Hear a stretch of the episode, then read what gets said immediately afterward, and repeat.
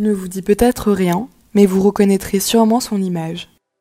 Immortalisée des centaines de fois par Man Ray, Lee Miller fut elle-même photographe surréaliste avant de partir au front suivre les Alliés en tant que correspondante pour Vogue.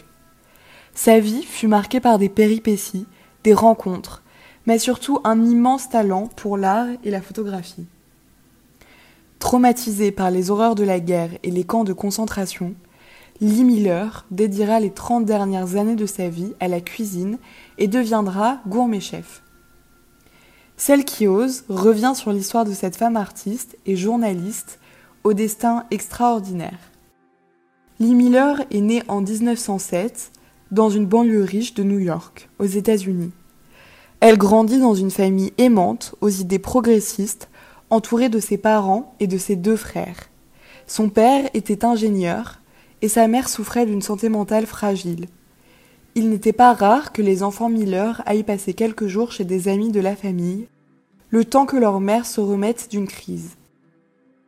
C'est lors d'un de ces séjours, loin de chez elle, que Lee Miller, alors âgée de 7 ans, sera victime d'un viol qui la marquera pour le reste de son existence. Très tôt, son père la prend en photo et lui apprend la technique photographique. Elle s'intéresse rapidement à l'art, mais se fait renvoyer de tous les établissements scolaires qu'elle fréquente. En 1925, alors qu'elle a 18 ans, elle se rend à Paris pour y vivre. Sa famille la ramène de force aux États-Unis en raison du mode de vie trop indépendant qu'elle mène. C'est à New York qu'elle fait la connaissance de Condé Nast, le propriétaire de Vogue, Vanity Fair et d'autres magazines prestigieux qui remarquent son visage harmonieux et son corps aux dimensions parfaites. Il l'engage en tant que mannequin et Lee Miller fait la couverture de Vogue. Au sein de son séjour chez Vogue en tant que mannequin, Lee Miller apprend la photographie auprès d'Edward Station, un photographe de mode américain reconnu.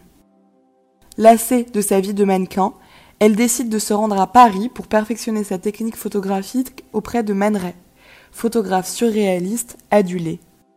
Elle le rencontre par hasard et le convainc de la prendre en tant qu'élève au sein de son studio de photo. S'ensuivra une histoire d'amour de trois années entre les deux artistes.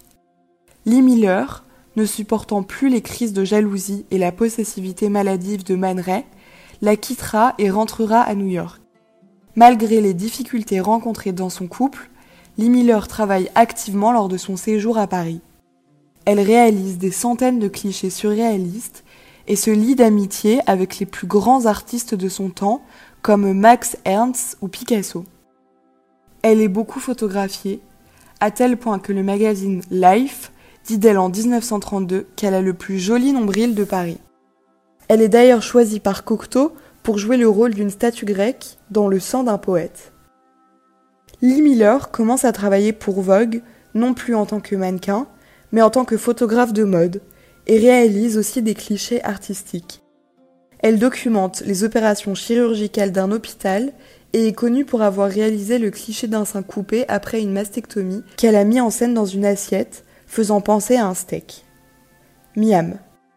De retour à New York en 1932, Lee Miller fonde son propre studio photo et expose à la prestigieuse galerie surréaliste de Julien Lévy. Vanity Fair affirme qu'elle fait partie des meilleurs photographes vivants. Elle ne reste pourtant pas longtemps aux États-Unis, car Aziz Eloui Bey, riche homme d'affaires égyptien qu'elle avait rencontré à Paris, la demande en mariage. Elle accepte et ils partent tous deux vivre en Égypte. Très vite, Lee Miller se lasse du décor égyptien et se rend de plus en plus régulièrement à Paris, où elle rencontre le peintre surréaliste anglais Roland Penrose, dont elle tombe follement amoureuse. Elle quitte Aziz et Louis Bay et part s'installer à Londres, où elle reprend son activité de photographe pour Vogue.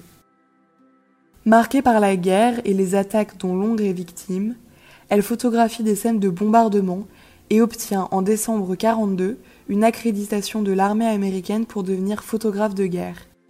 Chose difficile à l'époque, car les femmes ne pouvaient pas se rendre sur le front. Elle photographie souvent l'arrière et les civils. Puis elle se rend en France en 44, où elle parvient à prendre des photos du front. Elle suit la progression des Alliés et sera l'une des premières photographes à pénétrer à Dachau et à photographier l'horreur des camps. Elle s'introduira aussi dans l'appartement d'Hitler, où elle prendra, avec son ami David Sheyman, photographe pour le magazine américain Life, des photos dans la baignoire personnelle d'Hitler, quelques jours après son suicide. Les bottes que l'on peut voir sur le tapis de bain sont celles que portait Lee Miller lors de sa visite des camps de concentration. À son retour de la guerre en 1946, Lee Miller est complètement traumatisée par ce qu'elle a vu. Elle arrête la photographie et retrouve Roland Penrose, avec qui elle achète une ferme dans le Sussex et a un enfant, Anthony Penrose, qui archivera toutes les photos de sa mère, préservant ainsi l'histoire de sa vie. Elle se découvre une passion pour la cuisine et ses recettes seront par la suite publiées. Hormis une série de photos pour Vogue sur ses amis artistes venus lui rendre visite en Angleterre, elle arrête complètement la photographie et ne reparlera plus jamais de l'horreur dont elle a été témoin en tant que reporter. Lee Miller a eu plusieurs vies. Chacune fut marquée par l'engagement et la soif d'indépendance qui la caractérisait. Aujourd'hui, elle est autant reconnue pour ses photographies artistiques que son travail sur la Seconde Guerre mondiale.